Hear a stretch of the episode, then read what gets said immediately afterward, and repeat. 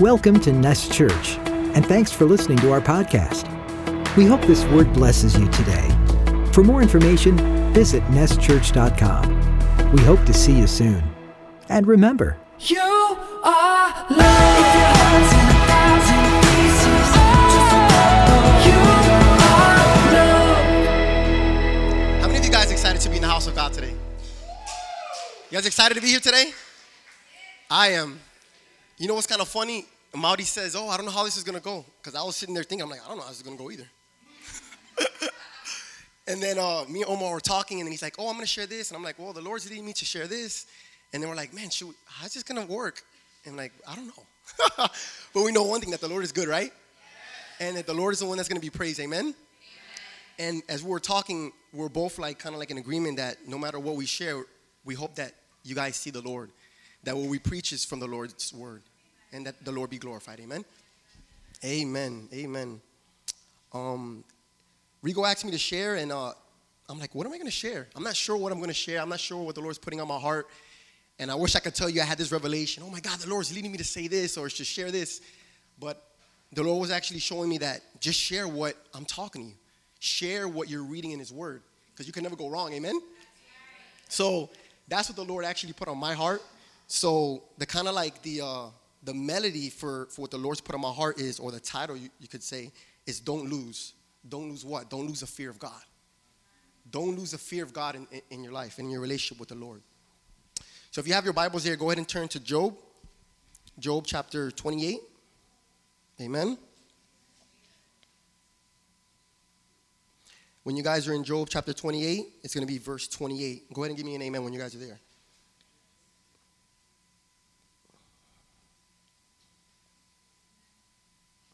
Amen. As he has it on the screen, I'll go ahead and just read it. It says here, And to man he said, Behold, or feast your eyes on this. The fear of the Lord, that is wisdom. And to, and to depart from evil is understanding. And that's what the Lord's kind of like been leading me and, and been kind of like just been heavy on my heart is no matter what you go through, Eli, just don't forget the fear of God is one of the most important things you could have as a believer. And um, I began to like, you know, research the word fear and see the, what the definition is. And it's almost like it's not necessarily, well, I'm scared, but it's almost like it's a, it's a reverence for the Lord. Amen. It's, I'm living a life of awe unto God. So I wrote here, what is the fear of God? It's to live in awe of the Lord. What does the word awe mean? As I continue to break this down, it says here, a feeling of reverential respect mixed with fear or with wonder. And that's what the Lord is calling us to have as a believer. Don't lose the reverence for the Lord. Amen. You guys are with me? And then there's a part B to it. What is the fear of God? Well, it's also to actually do the Lord's will. As you begin to read scripture, you'll see that I did some research online because I like reading a lot and doing a lot of research. 30 times in the Bible, it's used fear God in that kind of like phrase, fear of the Lord, fear of the Lord. It's used over 30 times. So I believe as a believer, it's important for us to have, amen? It's something that we want to have in this life. There's another verse that says here, Praise the Lord, blessed is the man who fears him, who delights greatly in his commandments. Amen? Why should we fear God? It's because we're blessed. That's the place that we're actually spiritually blessed in the Lord. Amen? And that's in uh, Psalms 112, verse 1. Praise the Lord. Blessed is the man who fears the Lord, who delights greatly in his commandments. That's an amazing verse. Because, you know, in this life, I, I continue to, I feel like I find myself searching for like joy. Lord, where's my joy found? Oh, Lord, it's in this. Oh, Lord, it's in that. And the Lord's been showing me it's actually in me. Because in me, you have enough. You don't need anything else. Amen? So no matter what comes your way, you know that your ultimate joy is found in Christ. It's not found in anything else. Amen?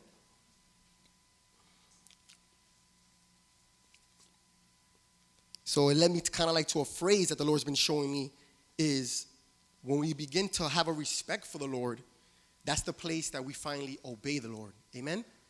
I respect your word, O Lord. Therefore, and I've come to the place where I now actually o- obey and I actually live according to your word. And as a believer, there's some things that we can't get involved in. You know, and the Bible says we all fall short, we're going to sin, we're going to fall down. But it's important to get back up, amen? we don't stay down in sin. We, we get back up in Christ with his strength. Amen? But I realize that there's something that there's some things that we just can't get involved in. Why? It's because we fear God. It's because the believer is called to not only fear God, but also to what? To obey his commands and to live according to his will. And we've seen in scripture that that's the place that we find spiritual joy. Amen? It's a joy that doesn't fade, it's a joy that's found in Christ. Amen? As I began to kind of like, you know, the Lord led me to put this, uh, put this word together, I'm like, why should we fear God? Okay, Lord, you're calling us to fear God. There's a lot of scripture showing us we should fear you. We should have this awe of you, right? But why? In Romans 4:25 it says here, Christ died for my sins and was raised for my justification. Amen.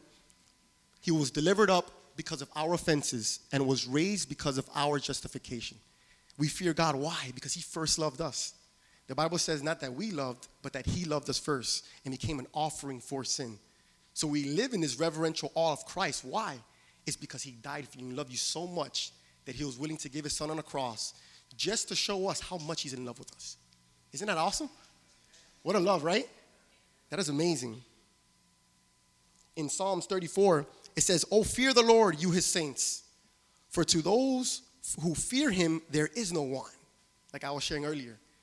Find the place where we're having this reverential awe of Christ because that's the place that we actually don't want anything. All our needs are met in Christ Jesus. Do we have physical needs and other things in life? Yes. But that spiritual joy that you're looking for, it's only found in one person. And we know that's Jesus Christ. Amen? How many of you guys are with me? You guys enjoying this so far? All right, all right. All right. Praise God, praise God. Praise God. I'm, I'm having a good time too. Uh, if you guys, if you have your Bibles there, turn to Jeremiah chapter 5. Jeremiah chapter 5, and uh, put, your, put your finger on verse 20. It's going to be verses 20 through 24. So when you're there, give me an amen, because I'm going to give you a backstory before we go ahead and get, get into that, packet, in that passage. So before we read here, I've been reading the, the book of Jeremiah, and like I opened up, I'm like, Lord, what do you want me to share? Well, share what I've been telling you, what I've been speaking to you when you've been reading my word. Okay. So before we start reading Jeremiah chapter 5, just to get like a synopsis of what's going on, the Lord is speaking to, the, to Jeremiah the prophet. So the Lord speaks to Jeremiah the prophet, and now he is delivering a message from God in the Old Testament. So as he's delivering a message from God, he's like, You guys are doing good things and some bad things. You know, it's kind of like you have a relationship with somebody, you know, husband or wife or whatever. There's, there's some good things, and then oh, we have to talk about some things that uh, kind of nudge me or kind of bother me, right? So he begins to tell the people some good things and some bad things. So in Jeremiah chapter 4, he tells them, You're my children. The Lord tells Jeremiah to tell them, Look, they're my children. Tell them that they're my children. Tell them that I'm actually in covenant with them and I'm married to them. Wow. Isn't that amazing? Some good stuff. And, and also tell them that we're family. Wow, that's amazing. The Lord calls me family. The Lord calls me, you know, I'm in covenant with Him. I'm actually married to Him. But now we have to get into some, some things that they're not doing right. The people of Jeremiah, during that time, they had, the Bible says in, in, in chapter 4, that they had a rebellious and a revolting heart. So the Lord tells Jeremiah to deliver a message because the people were in sin and they weren't living the right way. But this was a little bit different because remember, like I said earlier, we're all fallen into sin. We're not going to be perfect. But this became a people that not only fell into sin, but they stayed there. And that's one of the most dangerous things that we could do as a believer. We're going to fall into sin, but we don't stay there. Amen? So the Bible says that they had a rebellious and a revolting heart. So the good things, hey, your family, but hey, you guys are actually not living the right way. And if you continue in that way, the Lord's judgment is going to come. So their, their hearts became so hard that they were like, ah, let the Lord venture into his ways. And we're going to continue what we're doing and let's see if it's really true what he's going to do. Let's see if judgment really comes. So they, they had a hard heart, right? And the Bible calls us to not have a hard heart. And that when we encounter his love, he gives us a heart of flesh. He, he actually desensitizes it and makes us fall in love with him again. Amen? So, now that I gave you that backstory, let's read Jeremiah chapter 5, verses 20 through 24 It says here, like I said before, God is speaking to Jeremiah and he's giving a word to the people in Jerusalem. Declare this in the house of Jacob, Jeremiah, and proclaim it in Judah, saying, verse 21, Hear this now, O foolish people, without understanding, who have eyes and see not, and who have ears and hear not. Do you not fear me, says the Lord? Will you not tremble at my presence? Who have placed the sand as bound to the sea by a perpetual decree that it cannot pass beyond it. And though its waves toss to and fro, yet they cannot prevail. Though they roar, yet they cannot pass over it. He's talking about the sea. Verse 23 But this people has a defiant and a rebellious heart. They have revolted and they have departed from the ways of God. And the last verse here says, Do not do they not say in their heart, Let us now fear the Lord our God, who gives rain both the former and the latter in its season? He reserves for us the appointed weeks of the harvest. And that's what was beginning happening to the people. They had a rebellious and a revolting heart. But if you put your eyes on verse 24, what does he say? They don't say in their hearts, Let us fear God.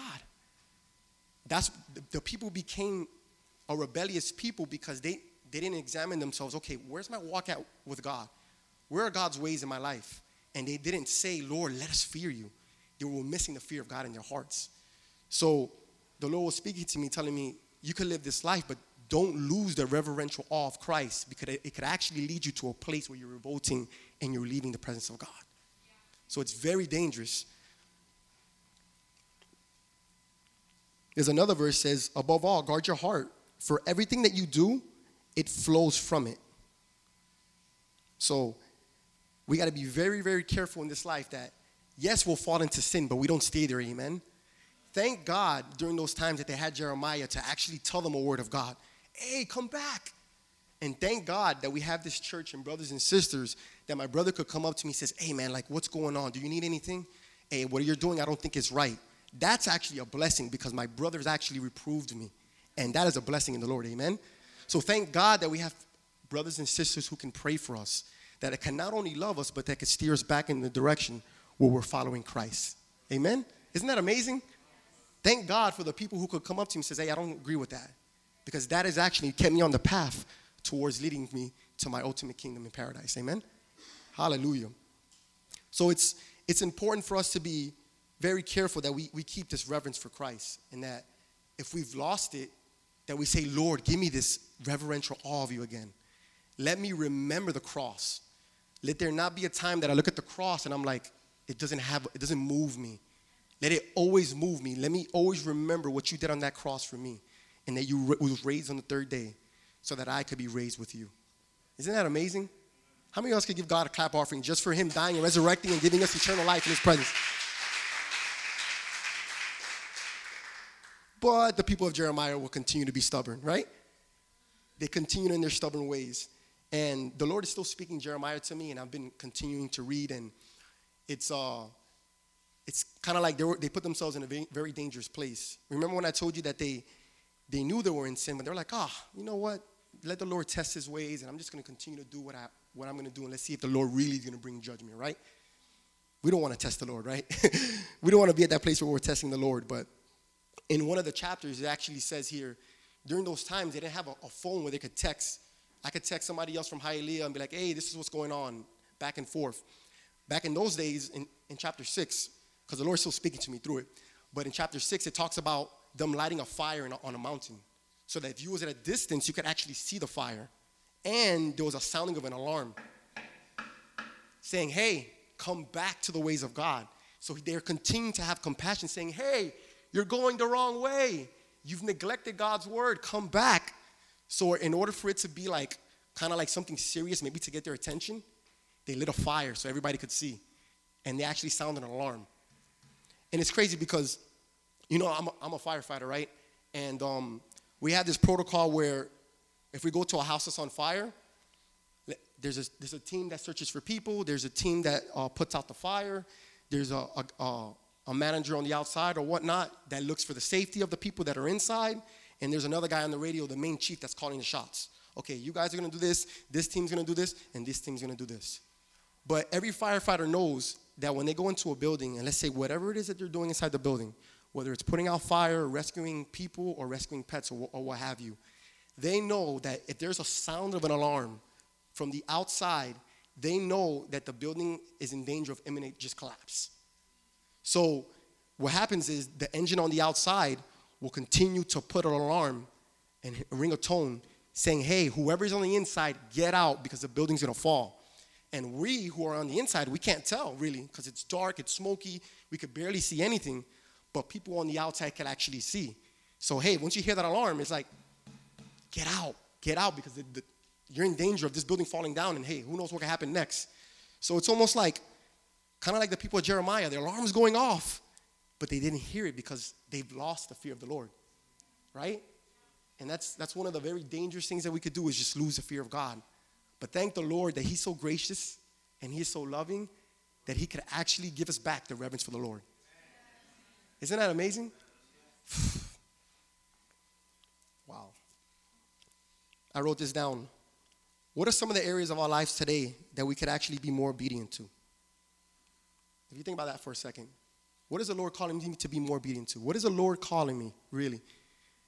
What areas of our lives are we really struggling in where an alarm's going off, but we'll say, oh, you know what, I'll get to it tomorrow when the Lord's like, you're going to fall, get to it now, right? Because at the end of the day, you know, living the Christian life is not easy. It's actually really hard. It's one of the hardest things that we can kind of like endure or go through, being a Christian. So it's important that, that we have this reverence for the Lord because we know the Lord is on our side. And the prayer of a righteous person, what? It avails much. So we have to make sure that if we steered away, we steer back to the ways of God, whether it's from a brother, a prayer service, or whatever have you. One of the worst things that can happen to a believer, I wrote this down, is not necessarily their pain and their troubles that come along the way, but that they lost the fear of God because of disobedience. Because in this life, I realize that we're gonna go through things, we're gonna go through pains, we're gonna go through struggles, and some things we just don't have control of. Lord, why did that happen to me? Why did that happen to me? We don't know. We don't, we're not God. We can't say this happened to me because of this or because of that. But we can actually remain in the reverence for the Lord and continue in obedience to Him, even in the midst of the trial and troubles. Amen? Because we're going to go through trials and troubles. So my message is don't lose. Don't lose what? Don't lose the fear of God. We respect God's word. Therefore, we what? We now obey God's word. Amen? Hallelujah. So we know that one of the most important things for the believer to do is actually come back to the ways of God, right? To obey his word. So the fear of the Lord for the believer is, is that he obey God's word, right? And then my, my second point is actually the believer now prays. It was awesome that we actually spoke about prayer today. It's amazing. And Lisette opened up today at the 930 huddle, and she talked about prayer. And she spoke about Jeremiah, that we should have a, a prayer life because we're going to face situations, we're going to face things that are hard. We need the Lord. We need the Lord. Amen?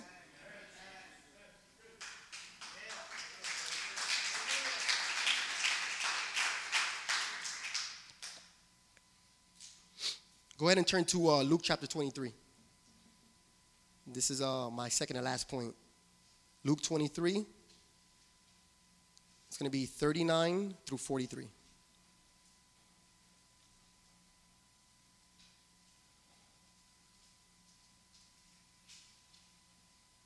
Luke 23, 39 through 43. This is a story where Jesus is crucified and he has a, a criminal on his right and then another criminal on his left. So here we go. Luke 23, 39. Then one of the criminals who were hanged blasphemed him, saying, If you are the Christ, save yourself and save us. He's talking about from the cross. Take me off this cross. But the other one answered, he rebuked him, saying, Do you not what? Do you not even fear God? So we're going back to this fear of God thing, right? Did you not fear God, seeing that you are under the same condemnation? And we indeed justly, for what we deserve, for we receive the due reward of our deeds. But this man, Christ, has done nothing wrong. Then he said to Jesus, Lord, remember me when you come into your kingdom. And we see the prayer answered. And Jesus said to him, Surely, I say to you, today you will be with me in paradise. Isn't that awesome? Isn't that awesome? So we have here, you have Christ, and then you have one criminal on the right, and then the other one on his left. One of them is like, Get me off of this cross. If you really are the Son of God, you're the Messiah, actually get me off here. Save me from this pain that I'm about to go through. He began to revile him, rebuke him. And you know what's crazy? If you look at the earlier verses, the people that were following Jesus he was carrying this cross, they said the same thing. They say, if you are the Christ, get yourself down from there. So the heart of the people that were crucifying Christ became the, the heart of one of the criminals on the cross. Isn't that crazy? And then you have the other one on the other side. He's like, hold on, wait a minute. Do you not even fear God? He begins to preach to the other criminal. Hey, you don't fear God? This man has done nothing wrong. We actually deserve what, what we're on in this cross for. But then he looks at Christ and he's like, Remember me when you get into your kingdom. When you get into your kingdom of paradise, remember me. Just remember me. That's all he says. Just remember me when you get there. When you die and you resurrect, just remember me. But we see the Bible that he one upped him. I'm not only going to I'm not only to remember you, but today when you die, you'll be with me in paradise. Hallelujah, right? And the same word that was for that criminal is actually the same word for us. That there's a paradise for us. We could praise God today because there's a paradise. There's a kingdom that we're, we're going towards. And my point was is that the believer prays. And if you begin to kind of like study the scripture, it was almost like the guy who wanted this paradise. He's like, Lord, remember me. That was his last prayer. It was, as, it was as if he was saying, Lord, if you remember me, I have enough. I don't need anything else if you could just remember me. So we see two dying men, one reviled Christ, and then the other one was like, wait a minute, we need this fear of God. And that's what happened to this individual that was on the left because he was a thief. Who knows how he was living before then, but there was a fear of God that erupted in him. Hold on, hold on, wait a minute. I have to be in awe of Christ because look, he really is the Son of God. He really is the Messiah. He really is dying on the cross for our sins. Amen? Oh my God. Lord, remember me. And, and, and that should be our prayer today. Lord, remember me. That we don't lose the reverential awe of Christ. Amen? So, my question is how is your prayer life? Is my question. Because there's some days where I'm on fire with the Lord, and then some other days where, Lord, oh, sorry, God. Right? Have you guys been there? And kind of like this is almost saying, I felt like the Lord was telling me, Lord, He was almost telling me, like, Eli, I love you. Okay, but get better at the prayer life. Get stronger with the things that are of God. Don't miss out the word I have for you. The word I'm going to speak to you is where? It's found in prayer. So we have to pray. We have to set a time and a place where we're like, you know what? I'm going to separate myself, and this time is for the Lord. Because I'm in desperate need of Christ. I'm going to face some serious stuff, and I need the Lord. And I'm sure you guys can say the same thing. Amen? We need Christ. We need Him. We desperately need Christ.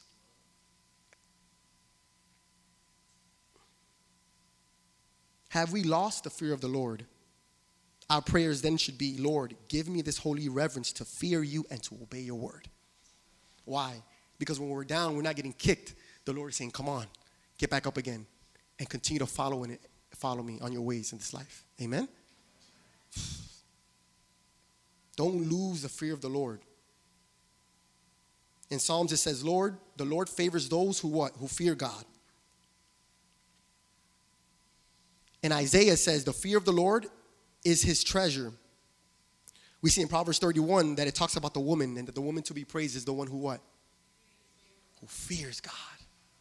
Who has a reverential respect for the Lord. Amen?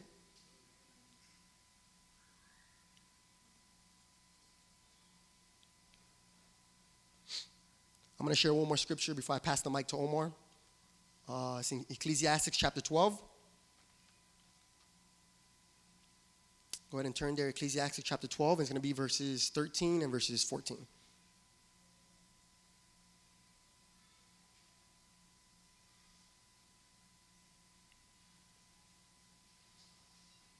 How many of you guys are receiving today? Amen? Amen. Hallelujah. You guys are there with me? All right, Ecclesiastes chapter 12 and 13. Let us hear the conclusion of the whole matter. Fear God and keep his commandments, for this is man's all. Isn't that an amazing verse? If you continue, it says, For God will bring every work into judgment, including every secret thing, whether it's good or whether it's evil. So we have this guy here who had everything. He had the money, he had everything that he could buy, everything that his heart desired. Ecclesiastes says that he had it. But you know what he didn't have? He didn't have joy. he was still missing something, even though he had everything that the earth could offer. So he's like, oh my God, wait a minute. I think I've gone wrong here. You know what I, I found? That the place where I have awe is actually the place where I fear God. It's actually found in the place where I have this reverential respect for the Lord and I actually heed and obey his commands. Because we don't want to become like the people of Jeremiah, right? Oh, yeah, the Lord's just speaking. I'm just going to continue my ways. The Bible says in Jeremiah that their faces were brazen and actually their face turned into a rock, meaning that no matter what you said to them, it didn't, their heart never stirred. But as, we as I continue to read Jeremiah, the, the, the Lord is continuing to chase them. Oh my God, what a compassionate Savior. What an amazing Lord that He continues to chase us even while we may be involved in some serious sin. The Bible says that in while, while yet we were in our sins, Christ what? He died for us. So here's a God that we didn't even know. He died for us and actually offered us salvation, and we didn't even know him. So now what? Oh my God, now what do I do? Now I live a reverential respect for the Lord. Amen? So my, my message today is don't lose the fear of God. Don't lose that place where the word no longer has a touch on your heart and your soul. Amen? And if you lost it, that should be your prayer today. Lord, give me that reverential awe and respect for you because I realized what you did on the cross for me and his eternally changed me. Amen?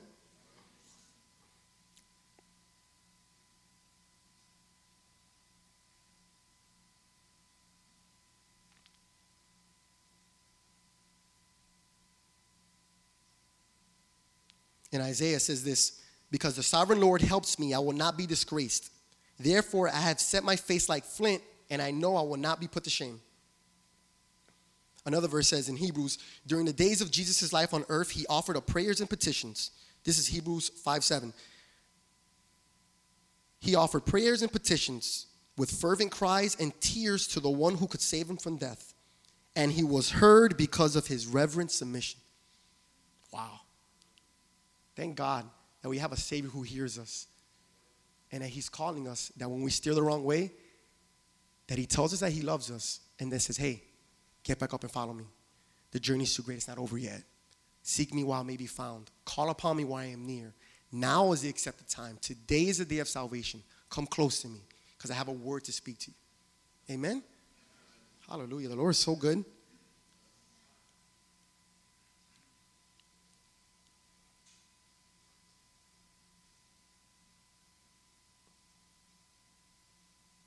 So I'll close with this. Don't lose. Don't lose what? Don't lose the fear of God. Because that's the place where your favor is found. That's the place where you're actually most spiritually joyful. And that's the place where there is no want. That you have all your needs and desires met in Christ Jesus. How many guys are receiving today? Can we give the Lord a clap offering?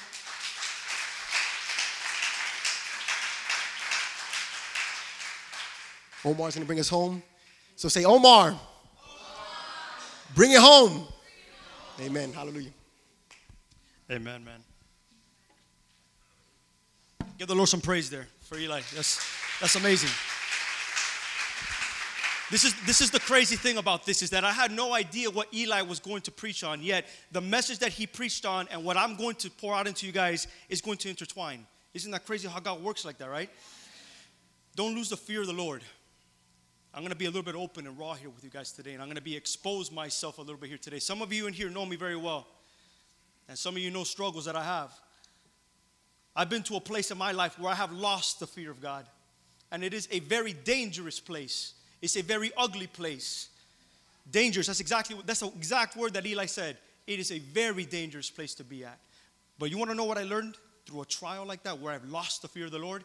Man, that in the midst of that storm, in the midst of that trial, God is still good. God still redeems. God still revives, right? God is still faithful.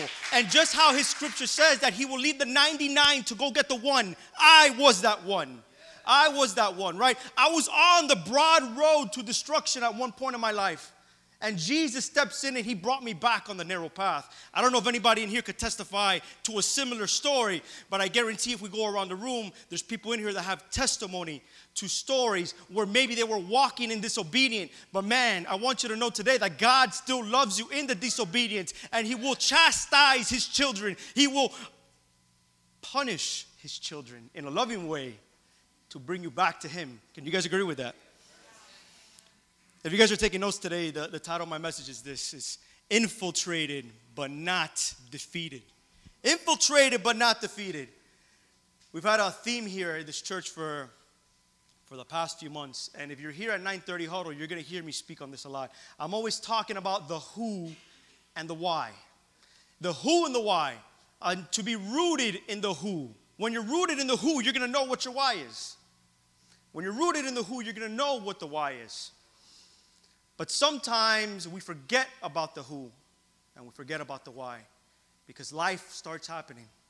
Things happen, trials start happening, and instead of drawing close to God, we start drawing farther away from God.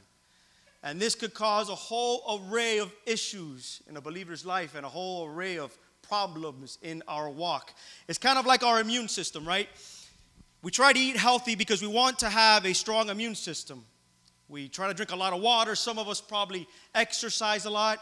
We want our immune system to be strong because if a foreign body enters our immune system, we know that it's going to be strong enough to fight off the attack. And it works the same way in the spiritual realm. It's the same way because when you're rooted in God, when you're rooted in the spiritual realm, when the enemy comes to attack, you're going to be able to fight him off. You're going to be able to fight him off. Often we allow the enemy to get a little bit too close for comfort. And bit by bit, the enemy will sneak into our lives. He could sneak in through our jobs, through our co workers. He feeds off of our families. And he shows up in our friendships. And the enemy is very smart and the enemy is very clever. And many times he makes his presence known in a very small way, very subtle. If you guys could turn with me to 1 Peter 5 8 and give me an amen when you're there.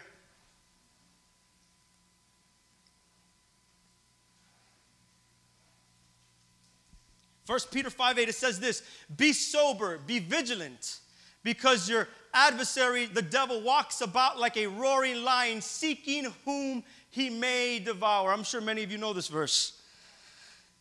And there's a key word in this verse, and it is the word of vigilant. And I love the way that the dictionary describes vigilant. It says, keeping careful watch for possible danger or difficulties. Are you keeping careful watch today? Are you being vigilant today? Because we're called to be vigilant.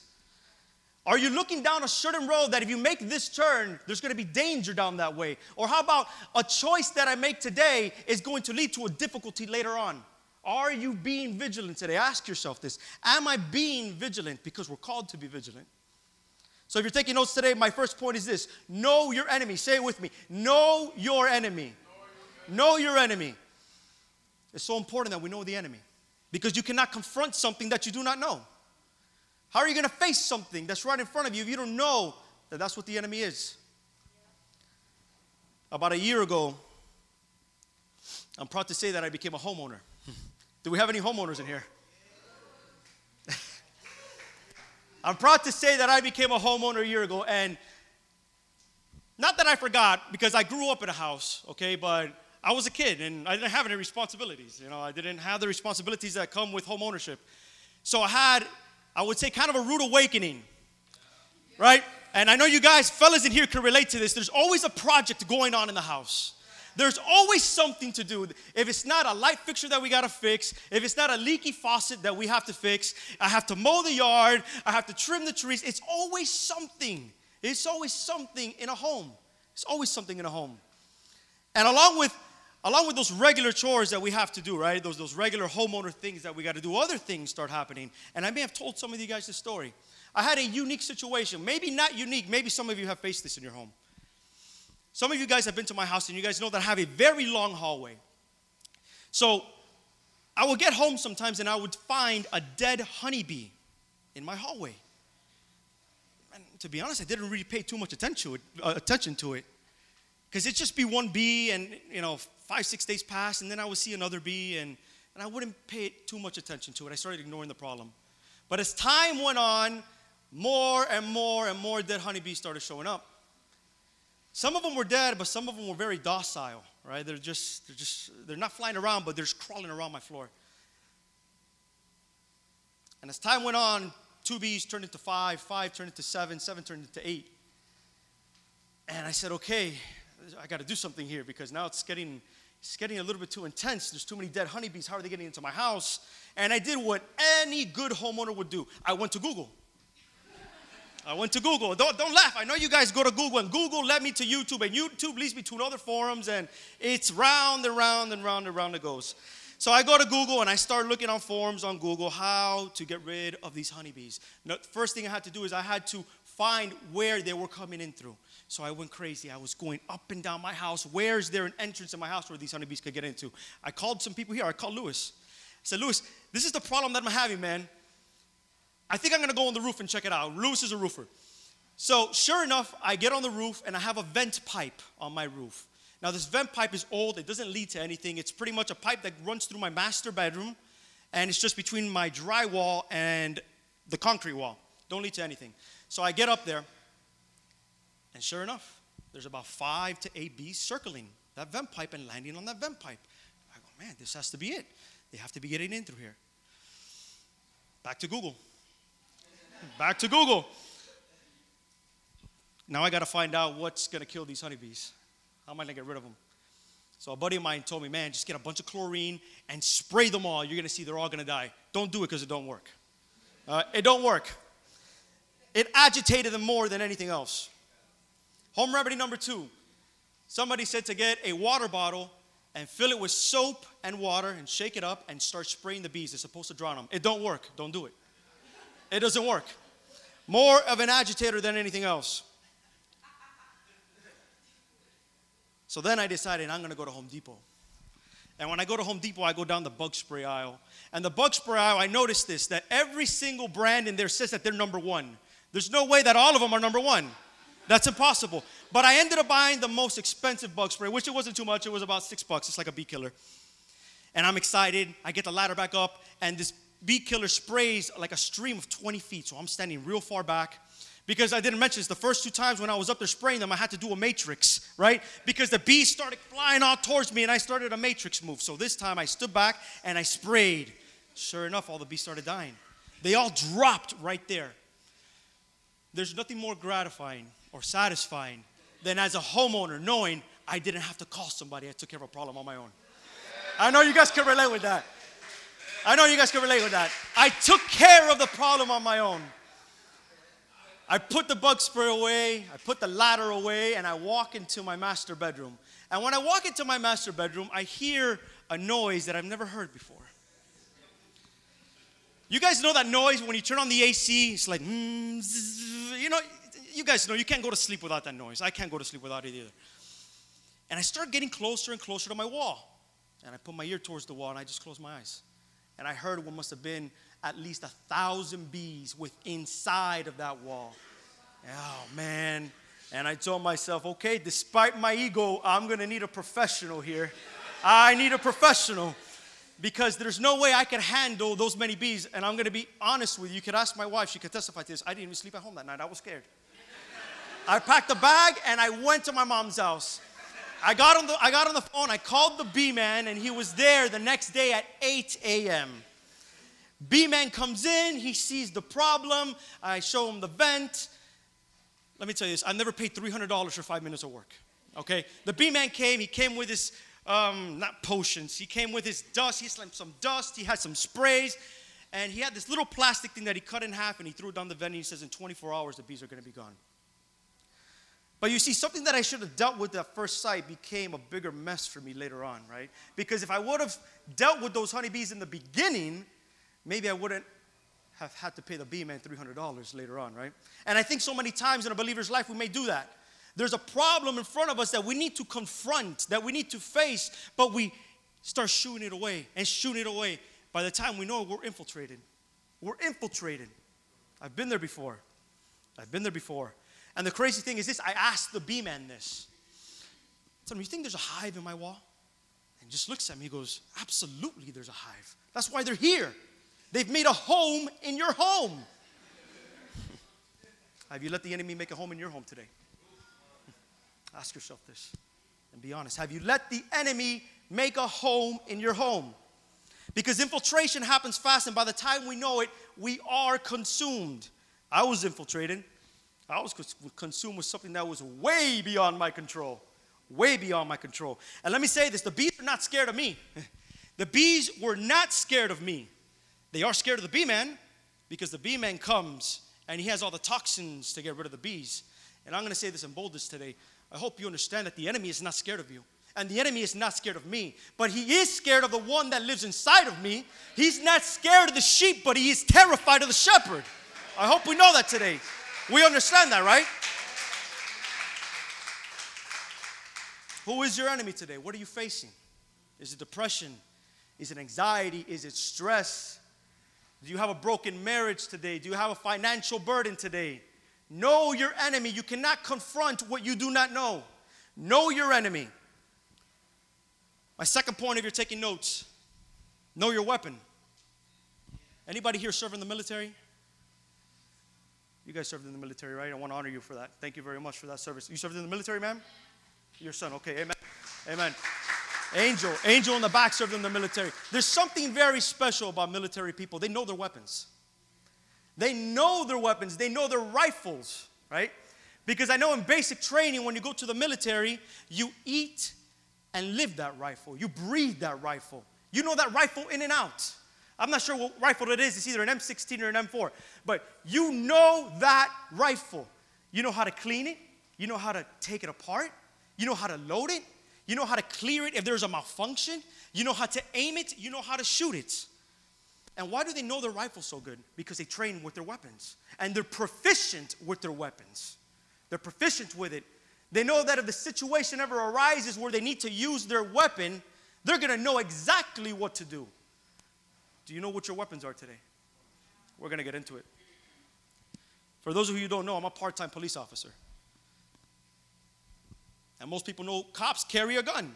I have a gun on my side, but along with my gun, I have a wide variety of other weapons that they're called intermediate weapons. Right, because my gun is considered a deadly weapon, but then I have other intermediate weapons that are not deadly weapons. And I'm trained to use every weapon, right? So I'll have my firearm, then here I might carry a, a can of pepper spray, right? Because a situation may arise where it doesn't call for me to use deadly weapon. It calls for me to use my pepper spray. Maybe there's a large crowd of people fighting, and I just got to spray a little bit of pepper spray, and that'll disperse the crowd. Another situation may arise where I may have to use a taser. I carry a taser on this side. I might have to take out a taser with someone that is not compliant, somebody that is combative. It's a different situation, a different weapon for a different situation, right? I also carry a baton. It's behind my firearm, and the baton is used in scenarios where I have to bust a car window out or something along those sorts. Know your weapons. There is a different weapon for different situations. Know your weapons today. We often get comfortable not too worried about what the enemy is scheming behind the scenes until we get to a point that we have become infiltrated. And many of the enemy's plans can be destroyed if we attack them at first glance. This is, this is going to get real now. The Lord has placed an arsenal of weapons at our lap. At our disposal, we have a full arsenal. Have you ever heard of the weapon of prayer? Have you ever heard of the weapon of fasting? How about the weapon of the word? How about the weapons of presence? How about the weapons of fellowship? How about the weapon of surrender? Have you guys heard of these things before? These are powerful weapons that we have that God has placed in our laps to use. Powerful weapons. But the crazy thing is this so many times we choose not to use the weapons God has given us. And the attacks of the enemy will never stop once you take a stance for Jesus. Know this if you take a stance for Christ, the enemy will never stop attacking you. You must simply learn to fight. You're gonna have to learn to fight. I've experienced that in my own life, and I know people in here have experienced that as well. Train with your weapons, train in prayer. I love that Eli was talking about this, and we spoke about it at 9:30 huddle. Train in prayer train in fasting, spend time with the body in fellowship, surrender. Man, these are powerful weapons at our disposal. Train with your weapons, be proficient in your weapons. Because if the time comes where, man, there's a situation I'm about to face, maybe today I'm gonna take out the weapon of prayer, and tomorrow I'm gonna take out the weapon of fasting, and tomorrow and the next day I'm gonna take launch an arrow with an arrow of praise and an arrow of worship. Know your weapons. Know your weapons today. Man, many times we feel that we can handle infiltrations. Just like myself, I thought I had a grip on the bees until it was something that I shooed to the corner, and by the time I knew it, I was infiltrated. And I knew my enemy, and I had to confront my enemy. That's why I had to call an expert. I had to call a bee man. And Jesus is our bee man. Jesus is our bee man. Come on, man. Give him some praise and glory in the house. Jesus is our bee man. When we become infiltrated, he is our defender. Instead of handling problems on our own, let's run to the one who redeems. I think life will be so much easier if every time we had an issue, instead of us trying to take care of it on our own, man, we surrender it to Christ. The enemy will always attack what God is about to promote. Are you under attack today? Your promotion is right around the corner. Hang in there. Your promotion is right around the corner. So let's suit up today in Jesus' name, right? Ephesians 6, if you guys could turn with me to Ephesians 6, 10 through 13. Give me an amen when you're there.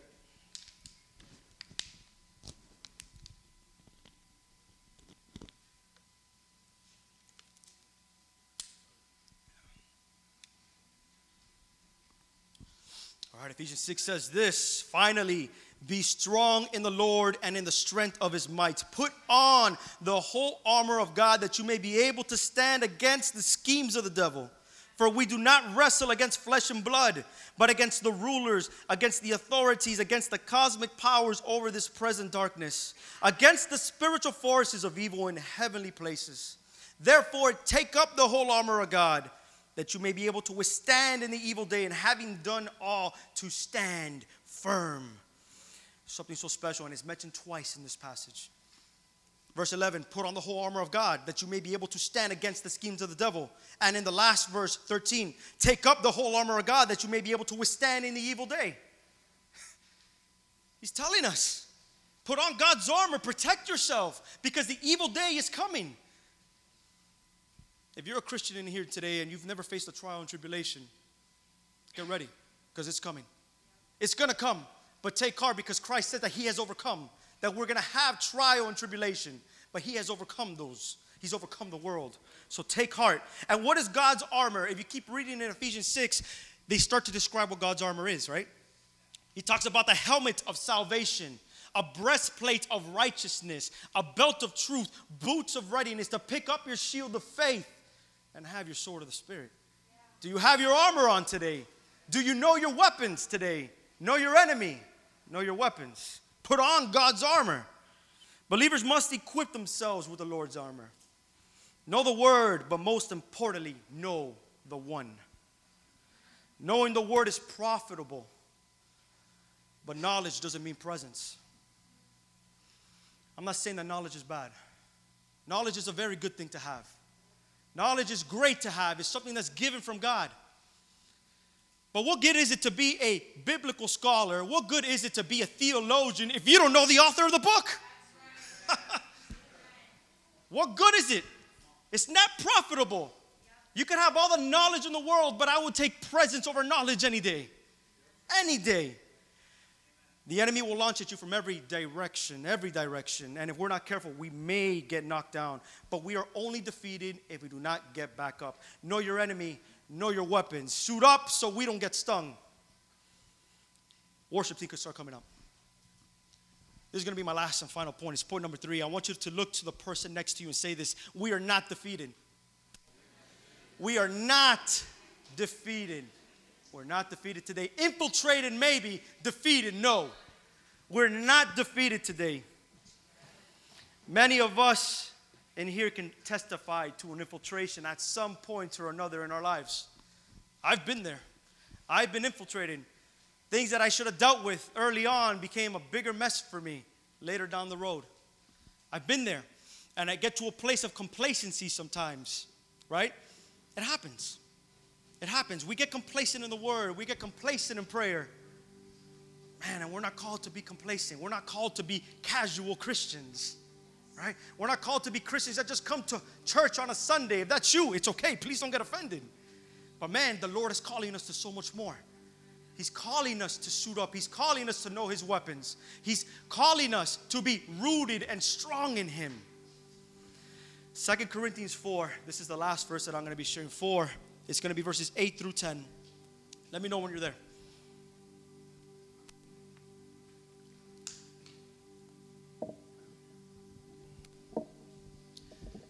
Second Corinthians 4, verse 8, it says this We are afflicted in every way, but not crushed, perplexed, but not driven to despair, persecuted, but not forsaken, struck down, but not destroyed. I love this verse because it's making two statements. It's telling us what we are and what we aren't. We are afflicted, yes, but we are not crushed. We are perplexed, but not driven to despair, persecuted, but not forsaken, struck down, but not destroyed. Do you know what you are today? Do you know where you stand today? My biggest infiltration is my mind. I have a battlefield that goes on in my mind. And it is a constant battle every single day with thoughts that I get consumed with. And sometimes I lose that battle. But just because I lose a battle, that doesn't mean that I've lost the war. We agree with that today, right? We're gonna lose the battle, but the war is already won. The war is already won. And the reality is this if I say I can't, I won't. If I say I can, I will. If I think I cannot get through what I'm going through, I won't. If I think I'll fail, I will. If I think I'm defeated, I am. It's not what I'm going through, but it's the who that is right beside me. So, church, I tell you this today if you're going through a storm, keep rowing. If you're in a fight today, let's fight to win. You may get knocked down, but you're not defeated unless you stay down. Get back up today in Jesus' name. You're not defeated. Infiltrated, yes. Defeated, no. Are you living in defeat today? If you're living from a place of defeat today, man, I'm here to tell you this that there is hope. And hope today has a name, and that is the name above every name, the name of Jesus Christ. Because the truth is this is that I know a B man.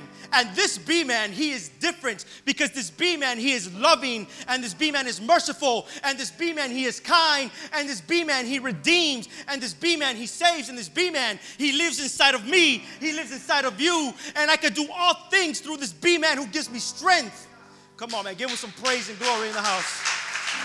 Oh, man, powerful. You guys can stand with me. Stand with me today. Infiltrated, maybe infiltrated but very far from defeated. Very far from being defeated today. I want you to be encouraged because if you're strong in the who, then you will not waver in the why. And I just gave you basic instructions today on how to enter the battlefield. Know your enemy, know your weapons. You are not defeated. You're not defeated in Jesus' name. Right? This is how I fought my battles. Right? This is how I fight my battles. It may look like I'm surrounded, but what am I surrounded by? I'm surrounded by Him. This is how I fight my battles. It's powerful. It's very, very powerful. The Lord reigns, man. Jesus reigns. Church, if there is someone in here today, if you are living at a place of defeat, if you are living at a place where you feel that you are consumed, that you don't know how you're gonna go on tomorrow, I want you to run up to this altar today because I don't wanna just pray for you. I'm gonna stand alongside you today, and the battlefield that you are facing, I am going to enter that battlefield with you. And I want you to look to the left, and I want you to look to the right, and I want you to know today that you are not alone you are not alone because today we're going to launch an arrow at the enemy an arrow of prayer and an arrow of worship and an arrow of praise. Right? Let's take out our sword of the Spirit today and slay the enemy right where he stands. Hallelujah. If that's you in here today, come up to the altar and we're gonna do battle, right? Because that's one of our codes. We make war. Let's battle together. We make war in this place. We make war in this place today. Hallelujah.